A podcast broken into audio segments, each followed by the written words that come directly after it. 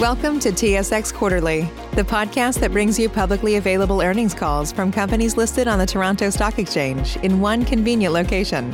Gone are the days of looking through confusing websites. You'll find the important information right here. Enjoy the call.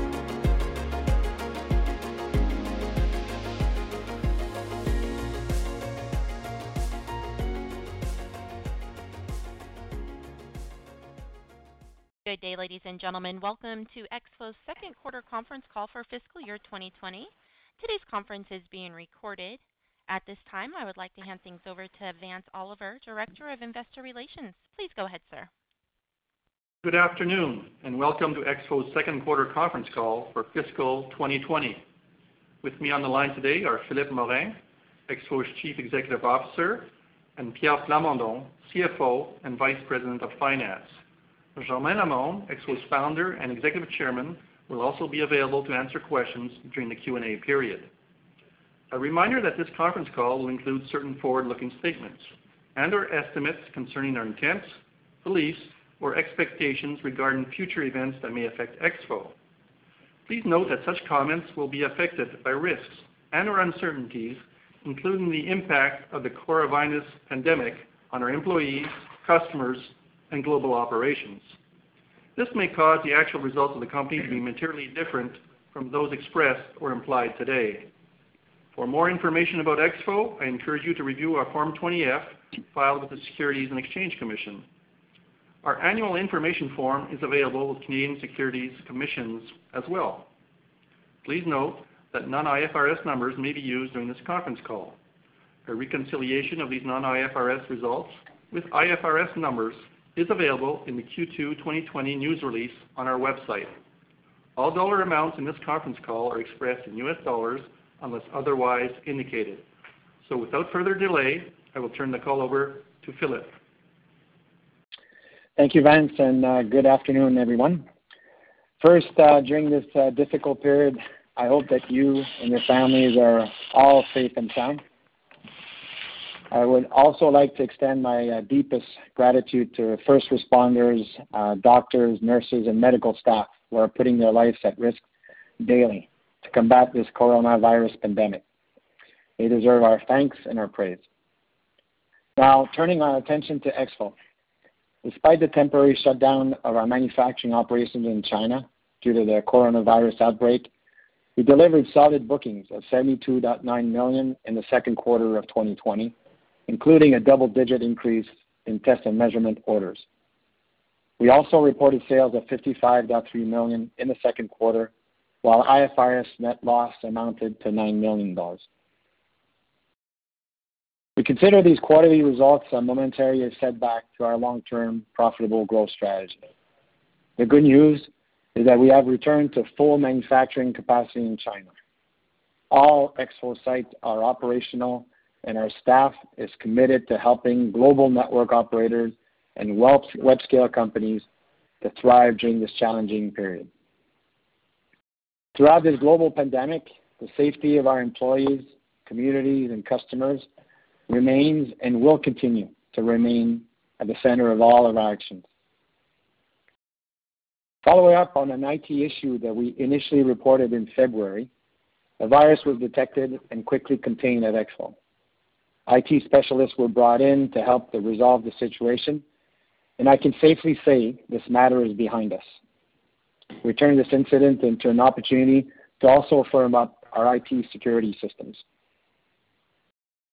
With manufacturing and I T issues firmly under control, EXFO is open for business. We're very busy with customer meetings through virtual demos, webinars, and conference calls. We're finding creative ways to meet our customer needs, and we're continuing to book orders, albeit at a slower pace than last year at the same period. We also believe that EXFO's test and measurement solutions, along with our SaaS solutions, are essential during these unprecedented times, since our customers are being challenged by surging bandwidth demand while coping with reduced staff. The telecom industry is mission critical more than ever, with network capacity, reliability, and scalability playing an increased role in creating opportunities for EXFO's innovative solutions. Several network operators and web-scale companies, for example, have increased capital spending to meet the global trend of telecommuting from home.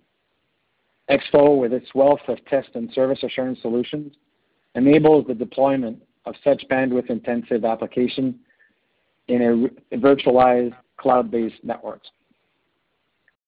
Our solution helps customers maintain peak performance, and we also help them with faster troubleshooting under these disruptive conditions by providing geolocation analytics, virtual V P N remote monitoring, and active monitoring of network and subscriber anomalies, just to name a few of our solutions.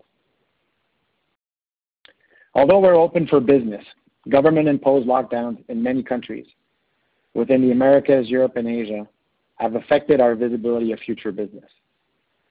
Therefore, EXFO has decided to suspend quarterly and annual guidance.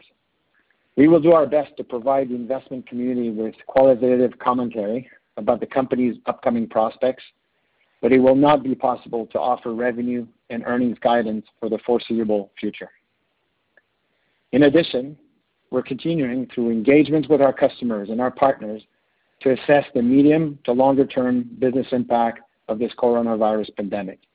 And at present time, we've decided to, to have tightened cost, cost control measures, including a hold on all our future hires. Now, a little bit lost in the shuffle of this pandemic was our launch of Nova Adaptive Service Assurance in mid-February. It's the first intelligent automation platform enabling mobile operators to deliver ultra-reliable and high-quality service experience in four G and five G environments. At the heart of this Nova A S A is a real-time automated assurance solution, Nova Sense A I, acting as a central nervous system for our platform. The combined offering leverages machine learning to provide mobile operators with heightened visibility into subscriber experience and network performance. The good news is we're already trialed with this highly differentiated service assurance solution with three lead customers, and the feedback has been extremely positive. Now, in closing, I'd like to express my heartfelt thanks to the entire EXFO team for delivering under trying conditions, not only in the second quarter, but as I know as they will in the weeks ahead. What makes me most proud is that we've kept our global customer base appraised throughout, the, throughout and maintained a high level of customer support. So at this point, I will turn the call over to Pierre to cover our financials. Thank you, Philippe. Good afternoon, everybody. Sales decreased twenty-five point two percent to fifty-five point three million dollars in, in the second quarter of two thousand twenty from seventy-three point nine million dollars in the second quarter of two thousand nineteen. As previously mentioned, sales dropped year over year, mainly due to the negative impact of the COVID nineteen outbreak on our manufacturing operation in China and supply chain. In addition, we didn't benefit from the same high level of calendar year-end spending received in Q one nineteen and shipped in Q two nineteen, and also we didn't recognize into revenue a four point nine million order for, for network topology soft, software as we did in the same period last year. Bookings, meanwhile, dipped four point two percent year over year to seventy-two point nine million in the second quarter of two thousand twenty. In the second quarter of two thousand twenty, a fourteen point seven percent increase in test and measurement booking was offset by a thirty-two point three percent decrease in booking on our SaaS product line. As just mentioned, we booked a multi-million dollar contract for network topology software in the second quarter of two thousand nineteen, including solution and professional services, but we didn't benefit from such large order in the second quarter of twenty twenty. Gross margin before depreciation and amortization amounted to fifty-seven percent of sales in the second quarter of two thousand twenty, compared to sixty point seven percent in the second quarter of two thousand nineteen. In the second quarter of two thousand twenty, the coronavirus outbreak led to a temporary sh shutdown On, of our manufacturing facility in Shenzhen, China. This negatively impacted our sales and gross margin as a portion of our cost of sales is fixed in the short term. In addition, we secure a large software contract related to our network topology mentioned before in the second quarter nineteen, which carried margin above our corporate average. In terms of operating expenses, selling and administrative expenses totaled twenty-four point three million dollars or forty-four percent of sales in the second quarter of twenty twenty, compared to twenty-five point five million dollars or thirty-four point four percent of sales in the same period last year. The one point two million dollars decrease in G and A expenses mainly reflects lower commission paid out on lower sale level in the second quarter of twenty twenty. Also, the adoption of I F R S sixteen played a part in reducing our G and A expenses year over year. Net R and D expenses reached twelve point six million dollars or twenty-two point seven percent of sales in the second quarter of twenty twenty, compared to twelve point two million dollars or sixteen point five percent of sales in the second quarter of nineteen. The zero point four million dollars increase in net R and D expenses can mainly be, be attributed to inflation and salary increases, as well as project mix year over year. I F R S net loss in the second quarter of twenty twenty totaled nine million dollars or minus sixteen cents per share. In comparison, I F R S net earnings reached five point two million dollars or nine cents per share in the second quarter of twenty nineteen. I F R S net loss in the second quarter of twenty twenty included one point five million dollars in after-tax amortization of intangible assets, zero point four million dollars in stock-based compensation costs, and a foreign exchange loss of zero point four million dollars. Geographically, the Americas accounted for forty-eight percent of total sales in Q two twenty. Europe, Middle East, Africa represented thirty-one percent of sales, while Asia Pac totaled twenty-one percent of sales. In comparison, the sales split was fifty percent, thirty-four percent, and sixteen percent among the three geographic regions in the second quarter of twenty nineteen. In terms of customer mix, our top customer accounted for eight point two percent of total sales in Q two twenty, while our top three represented nineteen point five percent. Turning to a few key points on the balance sheet, our cash position increased to twenty point nine million dollars at the end of Q two twenty from seventeen point six million dollars in the previous quarter. This three point three million dollars increase is mainly, mainly due to seven point one million dollars in, in cash flow from operation. These cash flow from operations were partially offset by two point one million dollars for the purchase of capital assets and one point five million dollars for the repayment of lease obligations and long-term debts.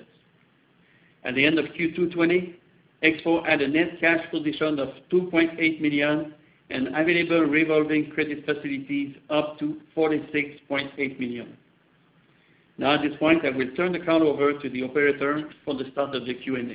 Thank you. Thank you, sir. And ladies and gentlemen, if you would like to ask a question, please press star one on your telephone keypad.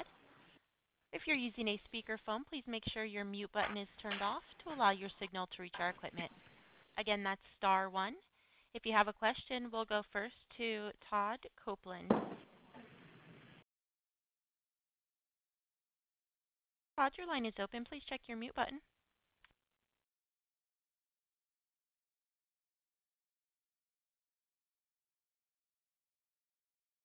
Can you hear me okay? Now we can, sir. Great. Uh, apologies for that. Uh, good evening, everyone. um, I was I, I had a few questions, and I'll just uh, walk through them here if I could. Um, first, on the income statement, the the OPEX that you had in the quarter, um, is that about the right level of OPEX to think about uh, prior to seeing some turn up in sales once we get through COVID? Yeah, the the level. Uh, I'll, I'll make a high level comment, and I'm sure uh, Pierre will um, will will add to that. So the level of OPEX that we have right now is um, pretty much, I, I would say, uh, at the level that right now we're operating with. As I mentioned, we've uh, decided to put a, a hiring freeze, and and obviously um, all of the other discretionary spend uh, will be uh, every dollar will be looked at. So the OPEX will probably uh, from uh, from a spend point of view will probably go down from what you've seen here. But um, at this point, I would say uh, with the hiring freeze that we have in place and the focus we're putting on uh, on any other kind of spend, um, you know, I, I would expect our OPEX to slightly go down, but be in that kind of range. Pierre, you want to comment? Yeah, I, I would add also that the, the, the Canadian currency went uh, went down uh, since uh, end of February, and that will have a positive impact on OPEX in the U S as well. So, so only with the currency we, we should have uh, some some some saving, assuming that the currency uh, Canadian dollar stay at the level that it, it is uh, right now. Okay. Also, with the COVID, uh, we need to assume that uh, traveling will be deeply reduced, and uh, we should see some saving on the traveling in addition of the hiring freeze that uh, we're going to we're we're, we're, going, we're doing. Great, thank you. And then I just noticed on free cash flow, uh, while you just lost a few million dollars before uh, non-cash working capital items, you had uh, big. Uh, big cash gains from uh, accounts receivable. So I, I'm assuming that you're not going to see that every quarter. So the way to think about burn at this point is the few million dollars above non-cash working capital. Is that? Tell me if I'm thinking about that correctly. Thanks. Yeah, you're, you're right. So uh, as we have been impacted in the last month for the, our sales, so the, the accounts receivable went pretty down at the end of the quarter, which is good for the cash.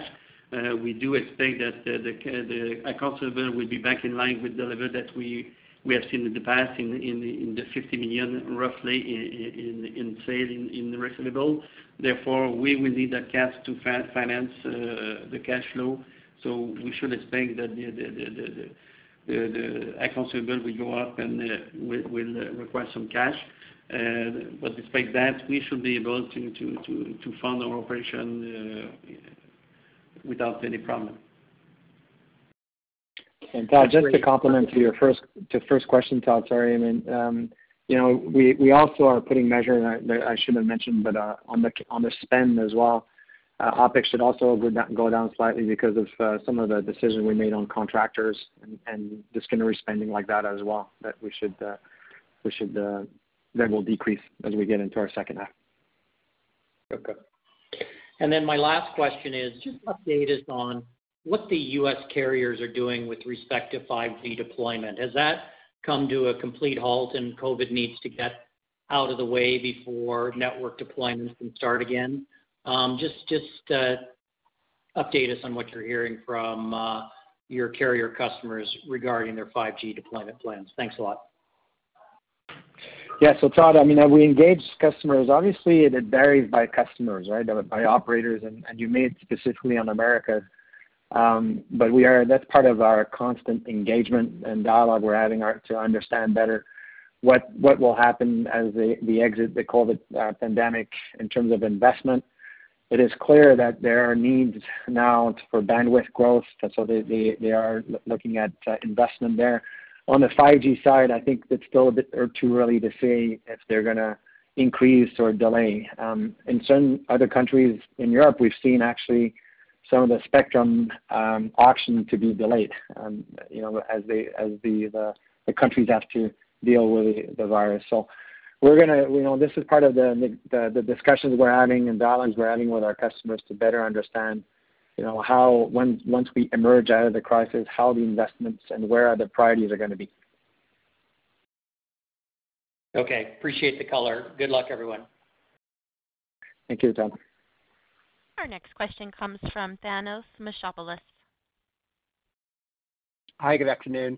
Um, with respect to the supply chain, uh, you mentioned China's up and running, but um, any other issues that could prove to be a risk as far as maybe component shortages or other um, jurisdictions for manufacturing, or for the time being, um, does, does it seem like supply chain should be fine? So two points on that one, Thanos. Number one, and as you mentioned, so, so our facilities in, in Shenzhen are up and running. We have other facilities, as you know, Quebec City, Lannion, and all manufacturing facilities are open. Now what we have to deal with is um, our supply chain of components being mainly out of China as well. We're, we're able to really uh, maintain our, our capability there. Where we have now what I would call more shorter term challenges is on freight um, logistics. Sometimes countries are locked down, so um, and that's giving us sometimes a bit more logistic challenge. But but overall, I do view that our position uh, with our supply chain, our facilities uh, across our multiple sites, across our uh, obviously China being uh, being uh, up and running now, uh, is giving us an opportunity to respond faster with our, our customers, and I'd maybe say a, a competitive advantage versus some of our competitors that I know have facilities and factories in, in countries that are still locked down. And, and so how is it that your uh, factories outside of China are, are operational? Is it that they're in jurisdictions that aren't locked down, or do you fall into the bucket of essential services in some jurisdictions? Yeah, that's that's exactly it. And we, we fall into essential services uh, because of the telecommunication market. And so that's why all our factories are um, and, and the manufacturing facilities are open. Okay, great. And then similarly, as, as you speak to customers, um, obviously, you know, a lot of uncertainty out there, but um, in terms of, you know, their day-to-day operations, um, because they are essential services, are they still sending out technicians to execute on, you know, previously planned um, uh, deployments, or what are you seeing in the field from that perspective? Yeah, it's a good question, Sana. So, so first of all, I would say the amount of meetings we're having is, is uh, we're very active, very, very busy. So that's that's kind of the good news. Um, you know, a lot of our customers' meetings are, are done over video conferencing and so on. Uh, but very, very creative ways to do demos and stuff is uh, is what we're going through. Um, in terms of projects and, and activities, what I would say is it falls into two kind of categories. Obviously, the ones that, that require constructions, like fiber construction, fiber put, being dig, dig into ground and so on. Those kind of projects in most of the countries there's lockdowns are kind of uh, are being delayed.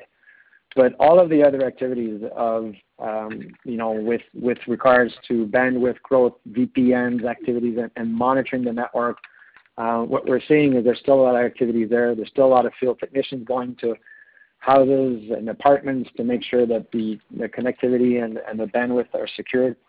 And this is where our, our products and the solutions are, are, are really coming across as differentiating. We, we spend a lot of R and D and effort in automation and bringing more intelligence so that when a technician goes in a, in a house, he, uh, he can troubleshoot much faster. Uh, we have uh, centralized fiber monitoring systems so that from a central office you can monitor where the fiber issues might happen. And we've got capability to monitor where you have congestions with our service assurance uh, platform. So I would actually tell you that we have more activity. Our funnel has actually increased on the SaaS side since uh, the COVID crisis uh, compared to the T and M side. Okay. And then and then finally, in terms of the uh, bookings number in, in the quarter, remind us, is this the quarter where you have a uh, seasonal higher level of um, maintenance and support renewals coming through? The maintenance contract tends to happen at the end of calendar year, right? So they tend to be more of, uh, of our, uh, you know, the, the, the quarter hitting our uh, Q one, Q two, sometimes a bit in Q two for the delayed, um, the delayed uh, contract. But it tends to be a bit more on Q one and Q two. Okay, yeah. So I, I guess where I, going, where I was going with this is whether that contributed disproportionately to the uh, bookings number. But um, as you said, I guess it's more of a Q one impact than a Q two impact. Yeah. Um, okay, great. I'll Correct. leave it there. Thanks. Thank you, Thomas. Once again, everyone, it is star one. If you have a question, we'll now go to Tim Savageau.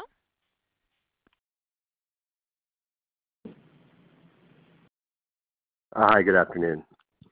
A um, couple of uh, questions here. Hey, um, I wonder if you could talk about, I think it's about a fifteen percent year-over-year increase in test and measurement bookings, and give us some color on kind of what the drivers were um, on that increase on a on a year-on-year basis.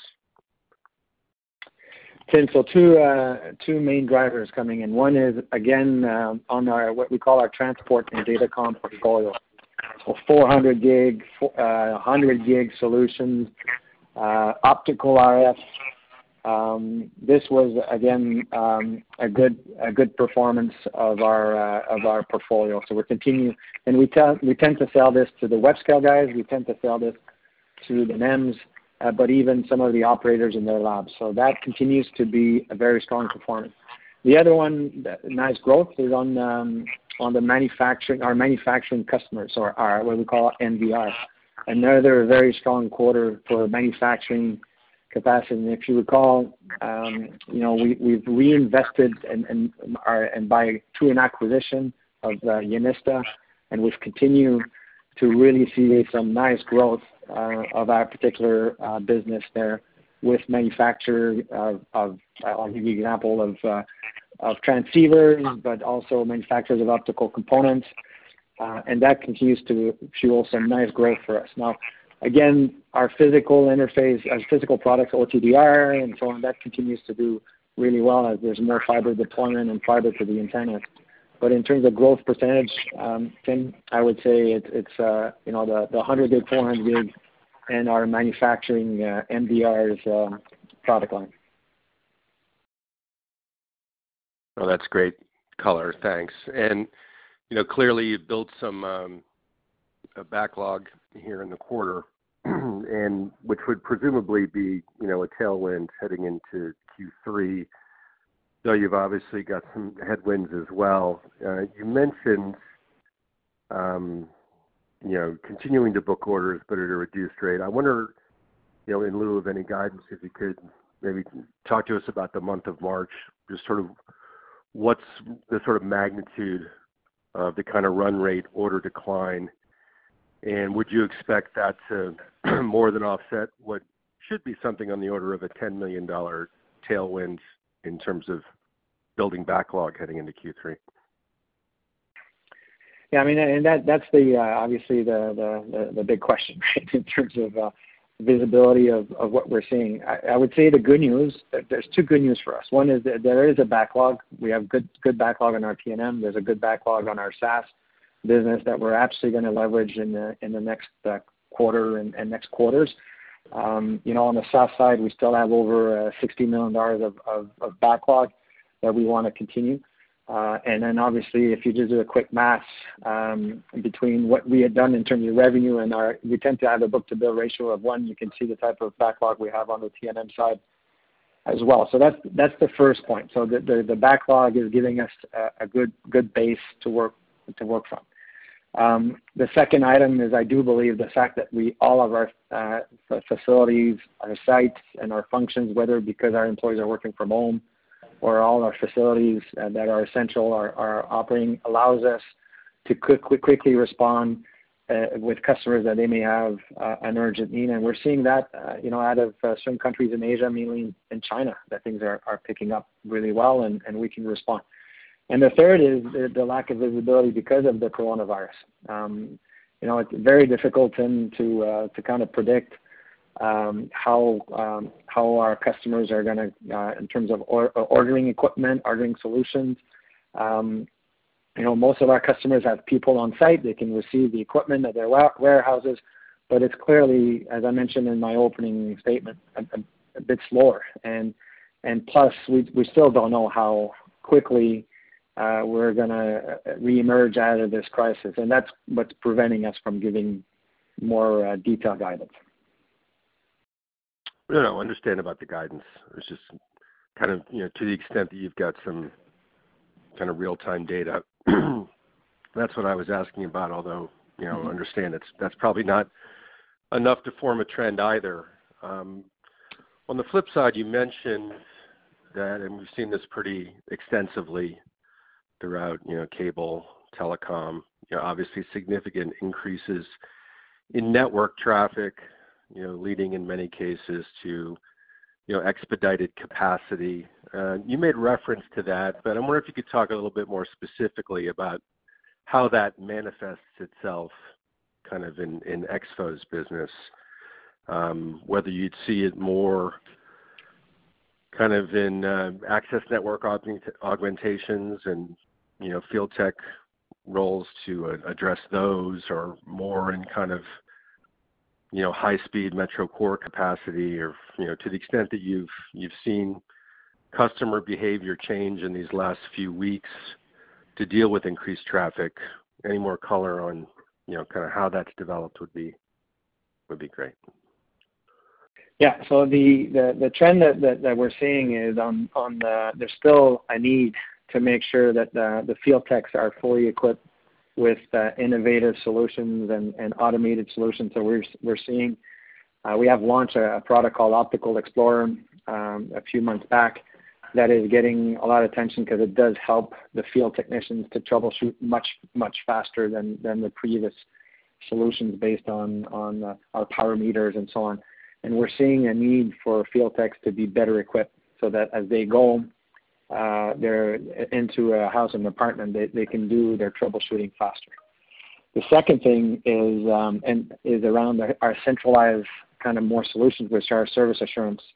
Uh, we're providing um, you know, geolocation analytics, and that allows the people to, our operators to figure out if they're having particular congestions uh, into their network. Same thing on V P Ns. As you know, a tremendous amount of, of V P Ns are required now. Uh, now you got to monitor those V P Ns, uh, and, and we're providing solutions. And these are software solutions, so that's why I was mentioning the funnel for those particular applications has, has increased for us. And so, And then, and then I would say we're we're we're really um, seeing opportunities where um, on fiber monitoring in particular. This this uh, this particular activities we're seeing where people need, again, um, as you you you know, the the the N O C centers have fewer people. They they don't they're not fully staffed, and to be able to provide them with solutions that Uh, Are, are pretty automated and, and easy to install centrally and manage is also uh, giving us an edge. So the, the place we are seeing a decrease and a slowdown, as I mentioned, is on construction build-out, and that's, that's, uh, that's kind of understandable. But I think the places we're seeing now more growth is on, on field technicians and then on our centralized SaaS offering. Got it. Sorry. Thanks. And last question from me. Um, you know, one area, and you've kind of talked to it a bit, but I'd like to get you to be a little more specific, that you guys do have control over is obviously your, you know, your spending from an OpEx perspective. And you've mentioned sort of anecdotally a uh, couple of items that should be providing downward pressure. Um, you know, any chance of quantifying that a bit more? Should we be expecting something like at least a ten percent sequential decline in OpEx in, in Q three? Or as you look at all these kind of anecdotal things, how does that kind of add up? Yeah, no, I think what I would say is that, uh, again, I think you've seen in the past, uh, we, we've always been very, very diligent with, with uh, our costs and our, our, our spend, and we're going to continue to do that. And, and whether it's on hiring freeze or, or, or no replacement or, or uh, contractor spend and so on, uh, to me, that's kind of the main focus. Um, as we are doing our business assessment, talking to our customers around the medium term, longer term, we'll have, we'll, we'll have to see what, what other options if we need to go there. I do feel, and, and maybe I'm optimistic by nature, but I do feel that based on our position, uh, based on our solution, based on the fact that the telecom industry is so mission critical, Um, and the backlog that we've got, that I, I think we can, we're in a good position to navigate the storm. Um, but again, there is some uncertainty that we'll need to assess in the next few weeks based on uh, on what we're seeing in the market. Okay, thanks. Thank you. Our next question is Robert Young. Your line is open. Um, good evening. Can you hear me okay? Um, yes. The uh, the line of questioning that Tim was on around the um, uh, the backlog, if I could dig into that a little more. I understand you're not giving guidance, but um, perhaps uh, I think you said sixty million dollars backlog. That's on the SaaS side. Um, would you be able to share any backlog that you've built up on the T and M side? And the reason I'm asking about that, I'm assuming that the China shutdown, to understand that's mostly T and M handheld uh, production. Would that have built up a backlog? Yeah, no, I, that that's uh, yeah. So, so again, um, again, when, when you when you look at what happened in our Q two, um, you know, the, the, we, we effectively lost almost a month of, of supply from our Shenzhen fa- factory, which tends to be our higher volume kind of, of product, and and therefore, um, yeah, quick, quicker, quicker turnaround and, and sales cycle. Um, so what I mentioned, though, to the backlog uh, question, we have um, you know, we've mentioned before that we have about over sixty million, six zero, of backlog in SaaS, and, and that's still still the case. So that's a really good backlog. Um, and then for the T and M, although we never provide uh, a backlog, you, you can kind of figure out that if, you know, our, our book-to-bill ratio tends to be uh, close to one, and we tend to be able to to um, respond pretty faster, pretty fast to with the T and M. So it kind of gives you the kind of the backlog that we're we're um, coming into our, our uh, third quarter with. Okay, so that sounds like something like ten to fifteen million dollars backlog there probably. And does that convert? You said book-to-bill is one, so that's a pretty quick conversion, yeah, I would assume. You'd expect that to go through pretty, the quarter. Yeah, and obviously it's, again, with the, uh, the, the lockdowns and so on, it's, in normal terms, I would say, yeah, it would cover, convert pretty quickly. Um, but we obviously need to make sure that, you know, we can deliver and, and – uh, And I, I'm pretty pretty confident we will. It's just we got to work uh, through uh, some of the challenges we have here with, with freight and logistics and so on, and okay, continue like that. Yeah. Um, the um, the China shutdown. If I look at the E X F O operations, you said everything's up and running now. Um, the only place you've been impacted is the Shenzhen uh, manufacturing, as I understand it. All of your other manufacturing has been un- uninterrupted. Is that correct? That's correct. I mean, all, all our factory, obviously we had to make sure we provide all the right security uh, and, and cleanliness and, and associated with all the right measures that uh, that we needed to do in our other facilities.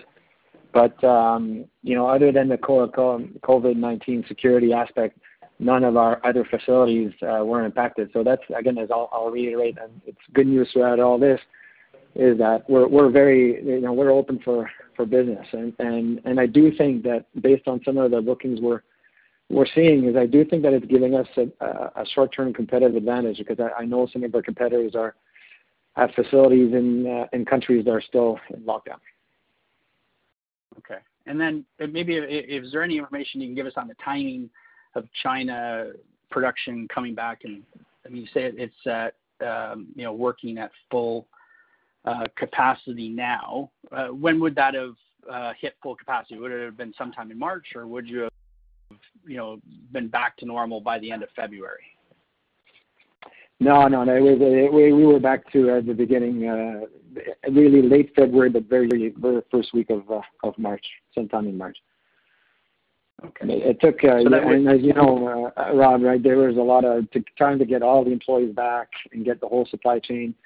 Uh, it, it took us pretty much all the month of February to be, to get back on track. So, so the beginning of March is when we uh, we were back at, at full. Okay. And then uh, maybe another a line, different line of questioning, just around um, the balance sheet and your access to capital. I, cash went up, like uh, previous question. Um, when you look at the balance sheet, maybe it's a little less cash than I've seen on the balance sheet in past years. Um, are you happy with where it is now? Um, how much cash do you generally think you need on the balance sheet, one, you know, to fund your operations now, and then how much do you need to keep your customers happy, uh, who are probably looking at your balance sheet? So I'll, I'll answer first, and then Pierre will we'll comment. I'm sure we'll provide more color. And I, again, based on where we are now, based on, on again, what we, with the fact that all our sites are open, the fact that, the, you know, that there's bandwidth growth and, and aspect, I, we're feeling okay with where we stand on a balance sheet. I mean, we're not, you know, I think we, we've got some nice backlog to play with. And um, and I, I, and I would just make sure, you know, from the point of view of our business, we are, we're in a in a good position. But I'll, I'll let Pierre comment. I'm sure uh, he has more color. Yeah, so, so as a C F O, we want to have as much cash as, as, much cash as possible, for sure. Uh, but but uh, we, we, we did have a line of credit up to seventy million Canadian dollars, so so uh, I, we we're in good shape to to, to, to afford the, the, the next quarters. Uh, and I think that the balance sheet that we have is strong, uh, even for our customers. So I don't think that our customer would be afraid with with with uh, what we have, uh, and back to uh, positive EBITDA. Uh, that's the goal that we have uh, for the, the rest of the year.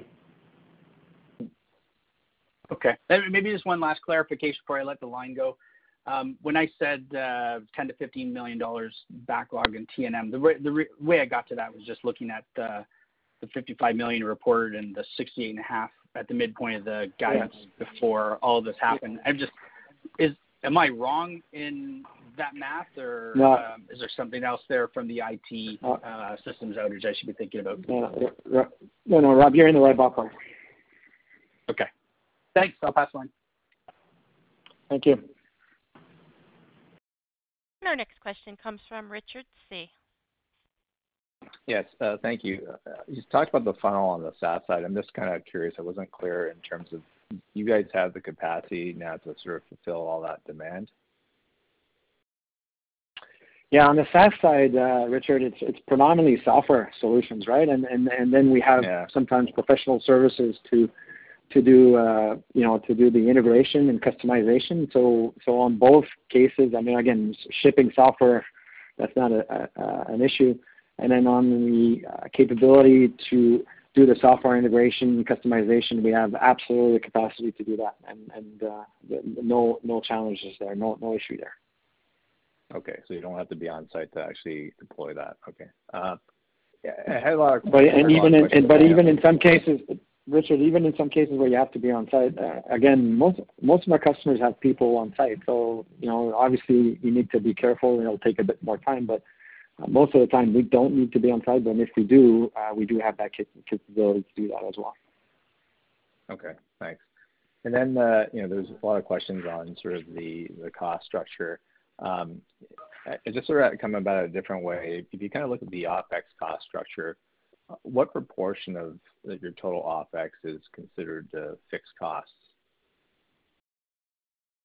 I, I may answer. So I would say that most, most of our OPEX costs are fixed. The, the variable costs will be mostly the uh, commission for sale, traveling, uh, trade shows, uh, some marketing, okay? But most of the costs are payroll. So, so if we want to reduce costs, we need to reduce the, the payroll costs through various uh, means.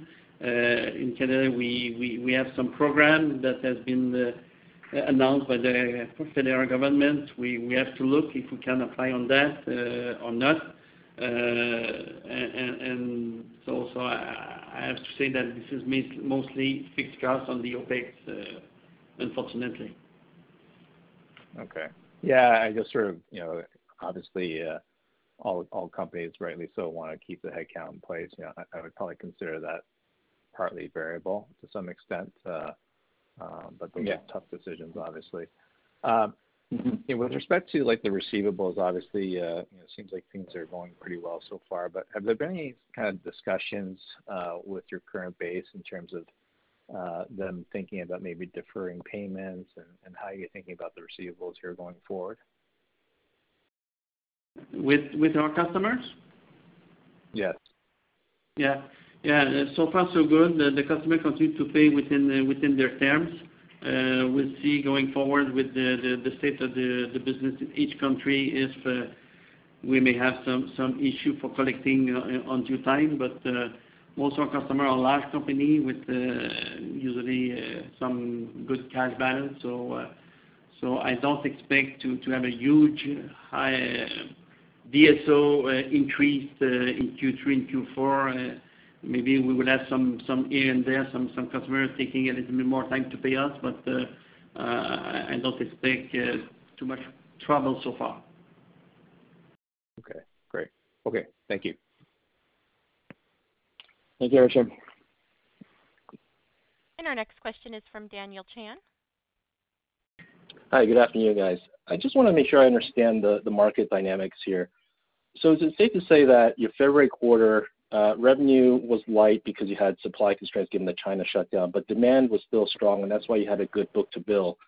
But come March, especially like mid-March, you saw uh, demand kind of take a stall out a little bit, and that's why you're saying that the bookings have slowed a little bit. Is that is that a fair summary of what's going on?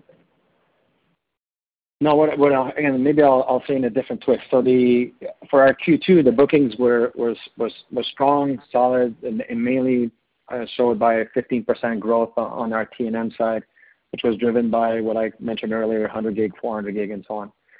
Uh, and then the stronger bill, book-to-bill ratio looks better because of the uh, supply challenges we had in China, which which allowed us to effectively only ship fifty-five million. Since the uh, COVID virus impacting now other regions than China, uh, as we uh, hit uh, other countries, Europe and, and, and the U S, we have seen that, that uh, the, our, the bookings rate is not as fast as if you compare last year to this year. And it's mainly due to the COVID um, crisis that uh, obviously our customers are trying to navigate through working from home, navigate through uh, the situation and the lockdown, and that uh, and that's caused, uh, uh, uh, I guess, what I would call the bookings rate to not be as um, as uh, as strong as it was for the same period last year, which I don't think anybody is surprised by that. Yeah. Okay, that's helpful. Thanks for that. Um, you made some commentary around uh, uncertainty around five G deployment. Um, just wondering whether you're having the same kind of uh, discussions around virtualization of networks. I think the virtualization of networks is, is continuing, uh, Daniel. I don't think there's any change there because the, our customers are, have started that trend. They're going to continue to do it. It provides them with CapEx and OpEx reductions, and that to me is is continuing, and we're seeing that with our SaaS portfolio. We mainly sell now our solutions with, with our probes are all virtualized, all in containers.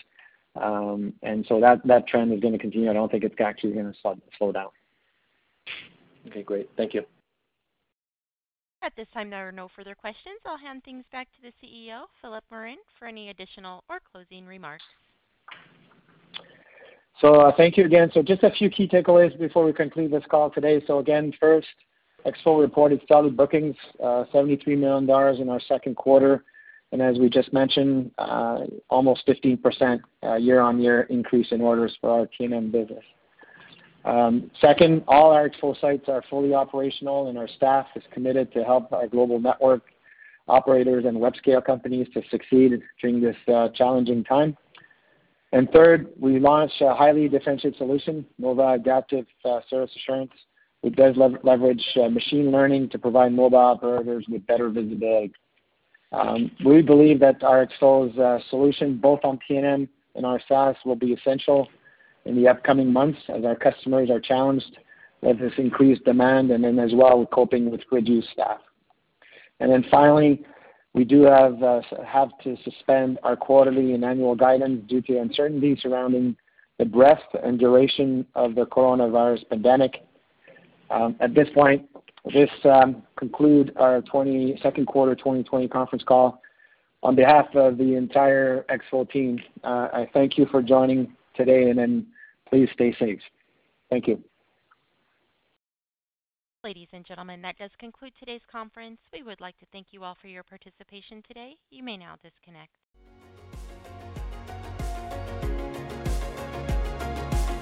Thank you for listening to T S X Quarterly. If you enjoyed the cast, remember to leave a good rating. And remember, for any additional inquiries, please consult the company's investor relations section on their website. See you next time.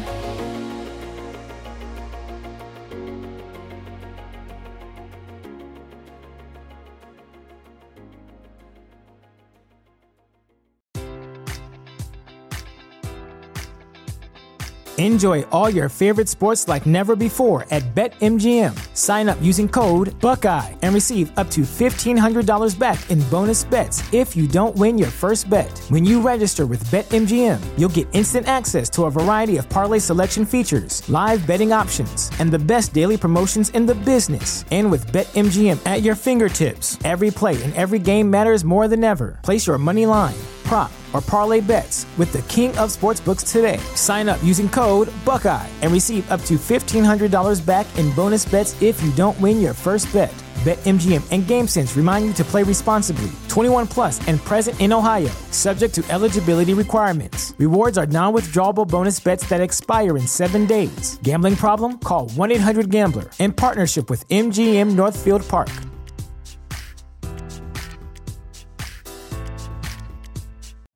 You know how to book flights and hotels. All you're missing is a tool to plan the travel experiences you'll have once you arrive. That's why you need Viator. Book guided tours, activities, excursions, and more in one place to make your trip truly unforgettable. Viator has over three hundred thousand travel experiences to choose from, Everything from simple tours to extreme adventures and all the niche, interesting stuff in between. So you can plan something that everyone you're traveling with will enjoy. Real traveler reviews give the inside scoop from people who've already been on the experiences you're considering, so you can plan with confidence. Free cancellation helps you plan for the unexpected, and twenty-four seven customer support means you can travel worry-free. Download the Viator app now and use code Viator ten for ten percent off your first booking in the app. Find travel experiences for you. Do more with Viator.